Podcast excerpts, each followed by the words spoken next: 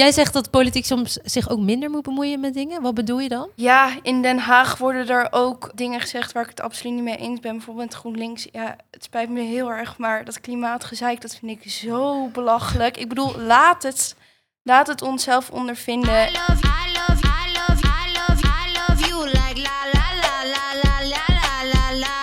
Hallo allemaal en welkom bij een nieuwe aflevering van het Leermoment. En het draait om politiek, want politiek is saai en belangrijk.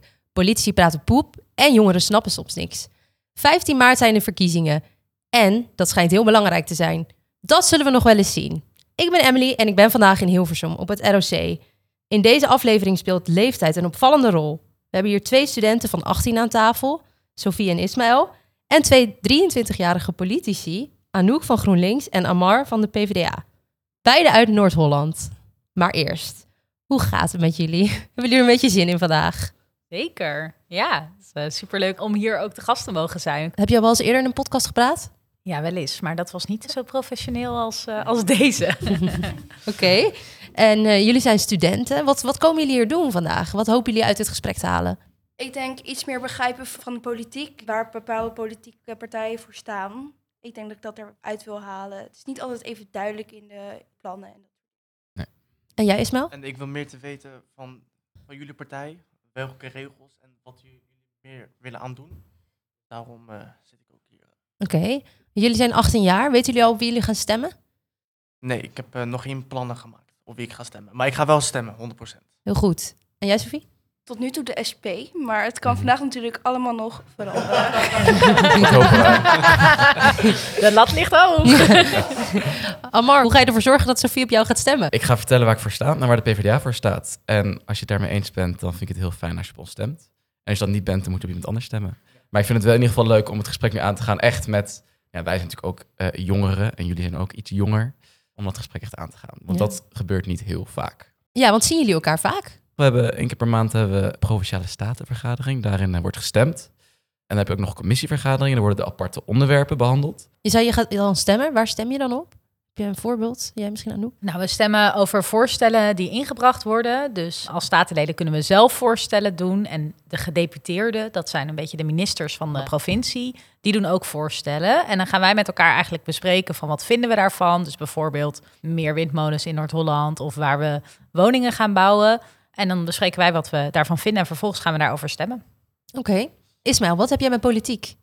Ik heb heel veel naar debatten gekeken, ook in de coronatijd. Ik vond dat super belangrijk, want veel jongeren raken hierdoor wel door de coronaregels. Uh, ook naar de partijen heb ik ook één voor één uh, goed gekeken naar welke regels we van vinden. Ja. En wat zijn onderwerpen die jij het allerbelangrijkst vindt als het gaat om politiek? Bijvoorbeeld discriminatie. Stage discriminatie is wel een heel belangrijk onderwerp. Woningen natuurlijk. Oké, okay. wat gaan jullie daaraan doen? Aan de woningnood? Nou, uh, een heleboel als het aan mij ligt. Want ik ben het heel erg met je eens. Volgens mij zie je dat er op jongeren van nu zo ontzettend veel afkomt. Je hebt en een hoge studieschuld en je kan geen huis uh, vinden. En dan komt er ook nog eens een, een gigantische klimaatcrisis aan. En wat mij betreft moeten we echt inzetten op veel meer betaalbare huizen. Juist ook voor jongeren. Omdat dat ook gewoon een groep is. Hè? Als je nog nooit een huis eerder gehuurd hebt of gekocht, dan kun je er bijna niet meer tussen komen nu. En een definitie maken van betaalbaar, waar natuurlijk nu aan gewerkt wordt uh, in Den Haag. Maar daar moeten we echt even naar gaan kijken. Want er wordt vaak betaalbaar gezegd, zeker dan door... Nou, ik denk dat wij het nog wel eens kunnen worden over die term. Maar als dan de VVD zegt betaalbaar, dan is dat echt een andere betaalbaar dan, uh, ik, dan ik die voor ogen heb. En daar moeten we echt naar gaan kijken. Waar denken jullie aan als politieke partij aan dan? Nou, dat je gewoon ook onder modaal, maar zeker tot en met modaal, dat je wel gewoon, dat je dan aan een huis kan komen. En dat is momenteel gewoon niet het geval. Als je 900.000 euro betaalt voor een, voor een kamer in Amsterdam, ja, ik weet niet hoe je dat bedacht hebt, maar dat kan gewoon niet. Dat kan gewoon totaal niet. En zeker als student zijn, als je ook nog moet lenen, je ouders hebben eventueel geen geld. Daarom merk je gewoon dat die verschillen ontzettend groot worden. Op het moment dat je ouders een ton kunnen geven om een huis te kopen, of zij kunnen je elke maand wat helpen met wat geld, dan zijn er veel meer mogelijkheden. En dat is heel fijn voor ze, dat gun ik ze. Maar het gaat nu even ook om die leerlingen en die studenten die dat niet hebben, die niet uit zo'n nest komen, waar ze niet die middelen hebben. Ja, oké. Okay. Sophie, wat heb jij met politiek? Ja, ik ben er al vanaf jongs af aan mee bezig. Ik vind het heel belangrijk. Maar ik vind ook dat politiek iets meer los mag laten. Ik bedoel, niet alles gaat ons aan of wordt zo goed mogelijk uitgelegd. Ik moet ook wel heel eerlijk zeggen dat ik voor politieke les ben in de klas of in het onderwijs. Zodat misschien meer jongeren het gaan begrijpen. Want nu begrijpt helemaal niemand er wat van. Heel goed. Nou, misschien kunnen we daar met deze podcast wel een begin aan maken. hè? Heel erg eens. Ja.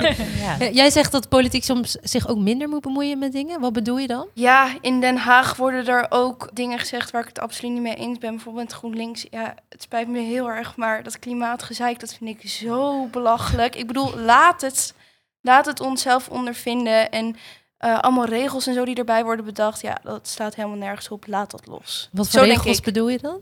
Ja, dat er dus nu wordt gesproken over een toekomstige klimaatcrisis. Ik geloof er niet zo in. Vooral dat. Ik denk dat, dat het meer geloof is dan, dan de regels. En wat vind je dan vervelend aan hoe dat gedaan wordt uit Den Haag? Wat, wat, wat voelt er vervelend aan voor jou? dat mij, maar ook eh, de andere burgers hier in Nederland, dat er heel veel wetten worden opgelegd waar wij zelf niks aan kunnen doen. Of dat wij dat we ons gehaast voelen om het te gaan doen, omdat de politiek het zegt. Wat vind jij ervan, Anouk, als je dit hoort als je van- Nou, ik was wel GroenLinks? benieuwd. Heb je dan dus ook eigenlijk het gevoel dat je niet zoveel te zeggen hebt over wat die politiek doet? Ja, voor, voor de wet leven wij nu in een democratie, maar ik geloof er niet zo heel erg in. Ik bedoel, ik kan stemmen wat ik wil, maar Markie Rutte die blijft op die zetel zitten. En dat gaat niet veranderen, daar geloof ik niet in. Ga naar een aantal stellingen. Ja. Nou, ben ik het eigenlijk niet mee eens. Stellingen. Ik ben het er mee eens, maar ik zou het zelf niet doen. Ik vind dat echt zo'n onzin. Steven, dat is echt onzin. Bij het leermoment. Het stemrecht moet naar 16 jaar. Helemaal eens. Ja? Ja. Ik heb, Vertel. nou, ik heb er zelfs een keer een opiniestuk over geschreven. Want ik vind dat echt best wel een onderbelicht eh, eh, thema in de politiek. Ik vind het echt heel erg raar dat je op de middelbare school zit. Dat je daar ontzettend veel leert over eh, hoe de wereld in elkaar zit. Dat je nog eh 80 jaar mee moet op deze planeet. En dat je daar vervolgens niks over te zeggen hebt. Terwijl iemand, om het heel plat te zeggen, die over 10 jaar dood is, wel mag meestemmen. Terwijl alle grote problemen komen zo meteen op onze generatie af. Wij zitten met die studieschuld, wij hebben geen woning. Wij moeten met die klimaatcrisis dealen. Dus dan zouden jongeren van 16 daar gewoon over mee mogen praten. Wat vinden jullie hiervan als jongeren? Ik ben het eigenlijk oneens, want vanaf 18 jaar dan mag je echt met alles, dan gaat het leven veranderen. En vanaf 16, ik denk dat niet vanaf 16-jarige echt gaat beginnen met stemmen. En ook niet in de politiek bijvoorbeeld. Dus Ik ben het er zelf niet per se mee oneens. Maar als ik kijk naar hoe ik was toen ik 16 was, dan weet ik niet of ik eh, had gestemd zoals ik dat nu zou doen. Omdat ik gewoon nog heel erg jong was en niet bezig was met politiek. Ik denk dat ideaal gezien, jij benoemde het net ook al, dat het ook samengaat met een betere educatie, dat er meer aandacht aan besteed wordt. Dat, er, ja, dat, dat je dus ook meer kennis hebt. Maar ook los daarvan denk ik nog steeds dat je gevoelens hebt en meningen. eh, ook al zijn die misschien minder of anders gefundeerd dan dat ze vandaag zijn.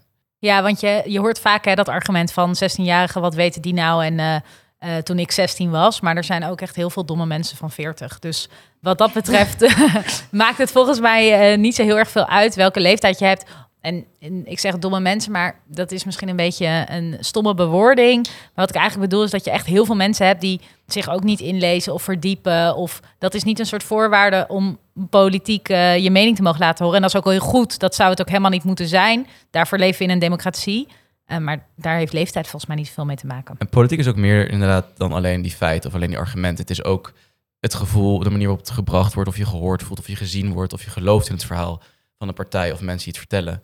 Dus daarin is het ook heel lastig. Het is geen werkstuk op school. Het is geen eh 1 plus 1 is 2. Dat is het niet. Dus daarom vind ik, vinden wij dat 16-jarigen compleet mee zouden moeten genomen worden in het stemmen. Ja, absoluut. Wat vind jij, Sophie? Ja, ik ben het helemaal met Anouk eens wat ze als eerste zei. Want waarom met maatschappijleer politiek krijgen in de derde klas als je 15, 16 bent, maar er uiteindelijk niks mee mogen doen? Waarom werkstukken erover schrijven, maar alsnog niks mee kunnen doen, maar pas over twee of drie jaar?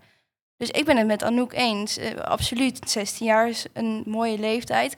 Of stop dan met die lessen over politiek. Want dan heb je er dus eigenlijk helemaal geen ene zak aan. Geef het dan op het mbo of op het hbo.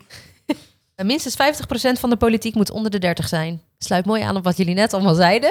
maar ik zie jullie nu heel bedenkelijk kijken. niet. Omdat de jongeren niet 50% van de maatschappij opmaken. Ik zou echt wel heel erg blij zijn als we het gewoon het deel eh, maken dat het nu is. Dat moet ik heel eerlijk zeggen dat ik niet precies weet hoeveel mensen er in Nederland onder de 30 zijn. Maar we zitten nu in een situatie waarin, nou volgens mij eh, is de gemiddelde leeftijd in de provinciale staten, als je ze van Nederland allemaal bij elkaar optelt, ik heb het wel eens opgezocht, 53. Nou, dat is niet representatief voor het hele land. Dus ik ga echt voor, laten we nou gewoon ervoor zorgen dat eh, net zoveel procent jongeren als we hebben vertegenwoordigd zijn. En dan hoeft dat niet 50% te zijn. Eens. Zouden jullie de politiek in willen gaan? Als ik het politiek inga, dan wil ik wel veel regels gaan veranderen. Mhm. Dus het zou wel een, een, een mogelijkheid om wel in politiek in te gaan. Ik heb nog echt geen beslissing genomen bijvoorbeeld. Dus ik zou het, nog, ik zou het echt niet weten nu. En welke regel zou je als eerst veranderen? Bijvoorbeeld eh boetes. Dat moet wel echt wel eh, verlagen worden.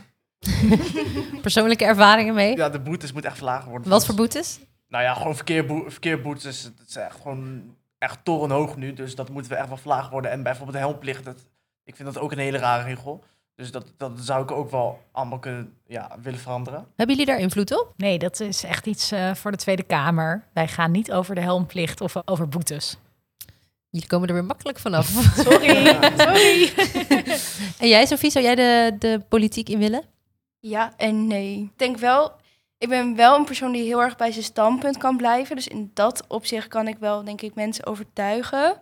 Maar nee, omdat ik het toch echt wel moeilijk vind om ook naar iemand anders standpunt te luisteren. Dus ik kan ook wel heel erg er dan ook weer gelijk ingaan en mijn eigen standpunt te kunnen overtuigen. Dus ik denk dat dat dan weer een hele moeilijke opdracht gaat zijn. Dus ik denk toch niet, nee.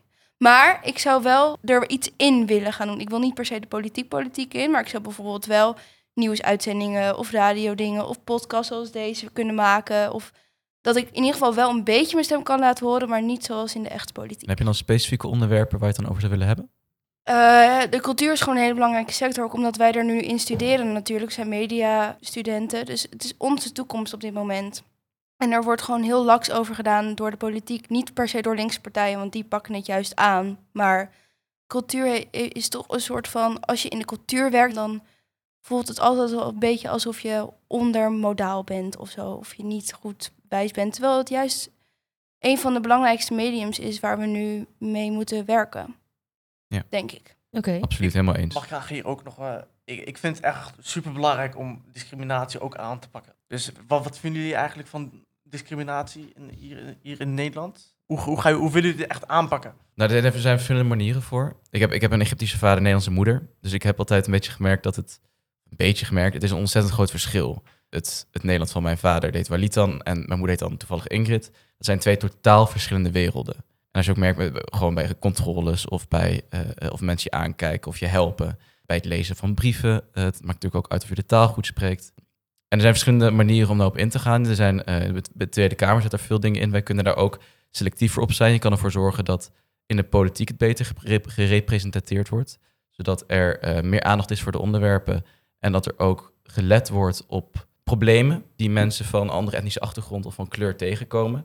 Want vaak, dat is ook vaak het probleem, die worden gewoon niet, die worden gewoon niet gezien. Ja. Als je en man 50 wit bent, dan weet je niet hoe het is om als Ismaël of als, als Walid of whatever door het leven te gaan. Dan weet je niet waar je tegenaan loopt. En dat soort zaken is gewoon belangrijk. Dat we daar, eh, dat het eerlijker wordt in de, in, in, in de politiek ook. Elk ROC moet een stembureau hebben. Eens. Studenten weten toch het beste wat, wat, wat er in de toekomst gaat gebeuren. Ik bedoel, wij zijn nu de toekomst. Jullie ook. Jullie zijn ook nog jong, maar ik bedoel, studenten, eh, onderwijs. Onder, ja, jij ook. Maar gelukkig. ik voel me heel oud ineens. Nee, ik bedoel, het onderwijs is best wel een onderwerp wat we echt aan moeten kaarten in, in de politiek. En studenten vind ik dat hun daar ook een mening over moeten geven. En misschien doordat studenten dat doen, dat dat ook weer kan doorgespeeld worden naar de Tweede Kamer. Ik heb een hard hoofd in, maar het zou kunnen. En dat ze daar dan weer oplossingen voor kunnen bedenken. Hoe we het onderwijs moeten verbeteren. Want MBO, wat voor status heeft dat op dit moment? Als ik nu tegen mijn eh, oude klasgenootjes zeg van de MAVO van ja, ik doe nu MBO en hun zijn naar de HAVO gegaan en die doen nu HBO, die denken echt, ja, maar wat voor nietsnut ben je dan? Je wordt echt als een nietsnut gezien als MBO-student en dat doet best wel pijn. Wat vinden jullie hiervan? Ja, dat snap ik heel goed. Ik denk Ja. dat is een heel belangrijk punt. Dat we dat gaan zien als anders geschoold. Of dat je een andere tak van sport doet. Maar dat het allemaal niet beter of meer of is het gewoon niet. Wij kunnen dit niet. Ik kan dit niet. Wat hier opgezet is of de podcast. Dat kan ik niet. Ik kan toevallig een boek heel snel leren. Maar dat maakt ons niet beter of slechter. Of dan werken we anders. En wij willen ook heel graag dat we daar in de provincie meer aandacht aan gaan besteden. Want inderdaad, jij noemde net ook al even stage-discriminatie. Nou, dat is juist ook voor MBO-studenten een super groot onderwerp. Volgens mij moet je ook als provincie zeggen: we zitten nu met zo'n arbeidstekort. Laten wij nou alsjeblieft ervoor gaan zorgen dat in ieder geval wat wij daaraan kunnen doen en eh, in hoeverre wij dat kunnen stimuleren, we gewoon ook zorgen voor meer stageplekken en ook eerlijke stageplekken. Want het is echt een heel groot probleem. Nou, dan hebben we wat leuks. Jullie mogen jezelf even bewijzen. voor de luisteraars, maar ook voor Sofie en Ismaël. Jullie krijgen 30 seconden om jezelf te presenteren. Waarom moeten wij op jullie stemmen? Wie wilde beginnen? Ja hoor, ik wil, wil eh, graag altijd beginnen, zeker. Ja. Drie, twee, één. Ik denk dat je op GroenLinks moet stemmen, omdat ik zie dat er superveel grote problemen op jongeren afkomen. Eh, je kan geen huis meer vinden. Er komt een ontzettend grote klimaatcrisis aan. Er gebeurt van alles. En er zijn nog veel te veel partijen die dit vooruit willen schuiven. Die eh, denken het komt allemaal wel goed. Um, maar volgens mij moeten we nu werken aan echte oplossingen. Dus betaalbare huizen, grote vervuilers zoals Schiphol uh, echt hard aanpakken. En GroenLinks uh, staat daarvoor en wil dat heel graag gaan doen in de provincie. Dus daarom zeg ik, stem GroenLinks.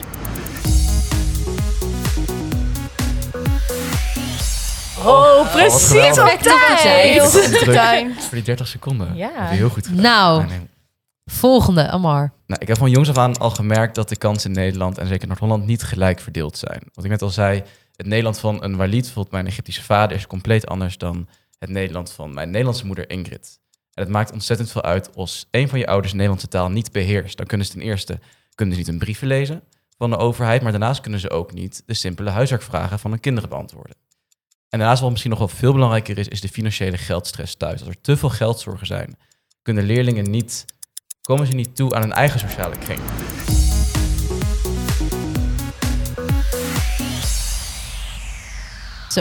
Punt.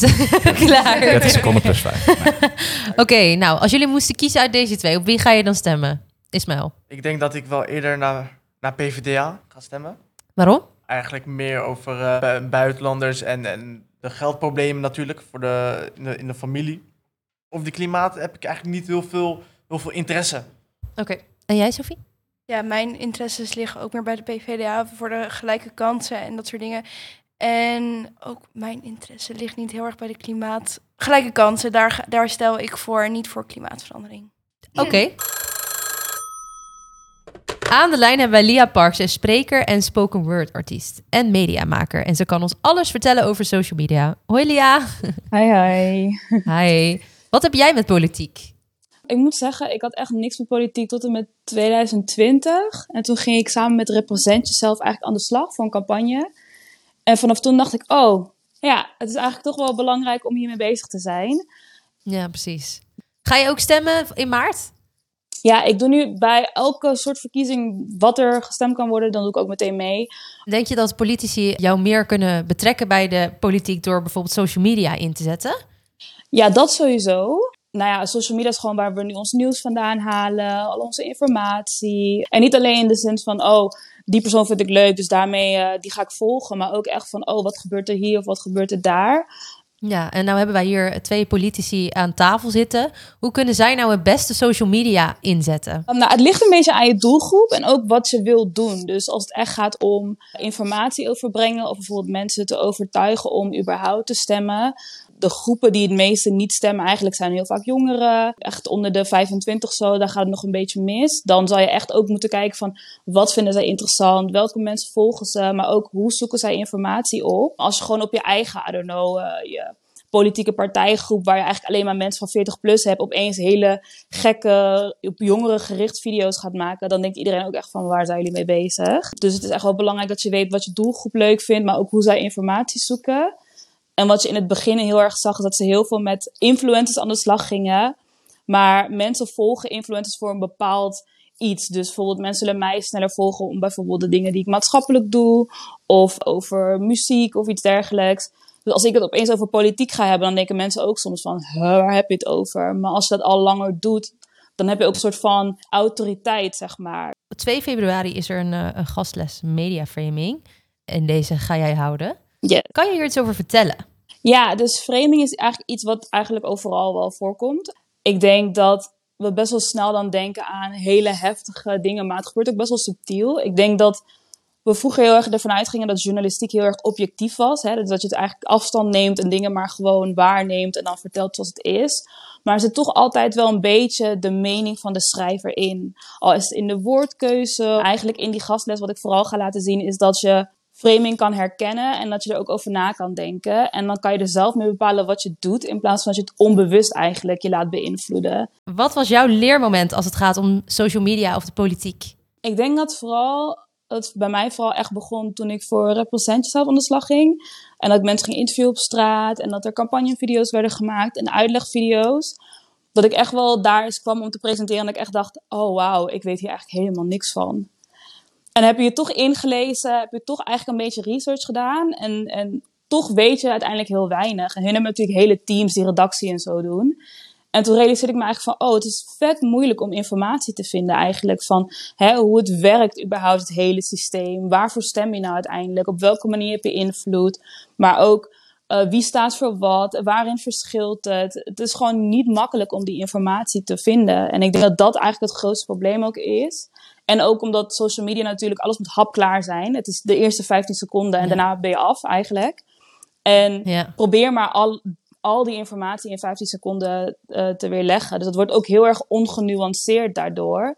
Waardoor je uiteindelijk mensen ook verliest die misschien wel de doel, het doel delen. Of in ieder geval de, de berichten, grote missie en visie van een partij misschien delen. Maar omdat je het heel ongenuanceerd moet brengen, vallen mensen gewoon automatisch af. Oké, interessant. Dankjewel voor dit gesprek. Ja, tuurlijk. Doei. Super, doei. Wie zouden jullie nomineren als het gaat om de beste social media politici? En je mag niet jezelf zeggen. Nou, ik zou ook niet meer zelf zeggen. Tenminste, ik vind het echt heel erg belangrijk. Ik probeer echt veel van de politiek te laten zien eh, op social media. Maar we hadden het net vooraf hier al even over. Ik zei tegen Amar, dan zal ik iemand van de PvdA noemen. Ik weet niet of hij inmiddels een GroenLinkser bedacht eh, heeft. Hij denkt, shit, ik wilde eigenlijk ook iemand van de. PvdA. Nee, maar kijk, er zijn, het is echt best wel moeilijk. En ik vind dat er een paar politici zijn in Nederland die het echt heel goed doen. En één daarvan is Haptamoed Hoop, dus Kamerlid van de PvdA. Toevallig ook het jongste Kamerlid van Nederland. Ik denk niet dat dat toeval is, want je ziet toch dat dat... Nou ja, dat je er dan toch wat meer feeling misschien mee hebt en dat het wat makkelijker is.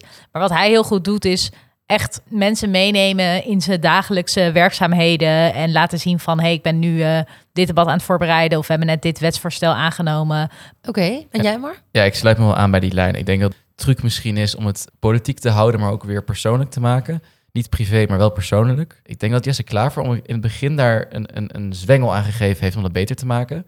Wat je ook van hem vindt of wat je ook van die posts vindt. Hij heeft het wel echt, ik vind het dan wel weer goed dus. Maar hij heeft het wel invoelbaarder gemaakt van, oh ja, er staat wel een persoon of er is wel iets aan de hand. Oké. En wat was jullie leermoment voor vandaag? Beginnen we bij jou, Sophie. Ik denk toch ook wel de politiek wat dichterbij. Dus ik heb jullie standpunten gehoord. Dus dat ik daar ook wat meer van kan weten. En jij, Ismael? Ik sluit er me zeker bij aan. Ik, standpunten en provinciale verkiezingen, dat ook super belangrijk is. Oké, en wat was jullie leermoment? Ik vond het wel goed, omdat niet per se, dat wist ik, nou, dat wist ik al wel goed. Mijn moeder heeft ook heel, heeft heel lang op het eh, mbo lessen gegeven en ook op het ROC in Amsterdam. Maar ik vind het wel weer goed om even te benadrukken hoe groot dat, hoe dat voelt. Als je elke keer tegen eh, problemen oploopt omdat je een mbo-opleiding hebt gedaan.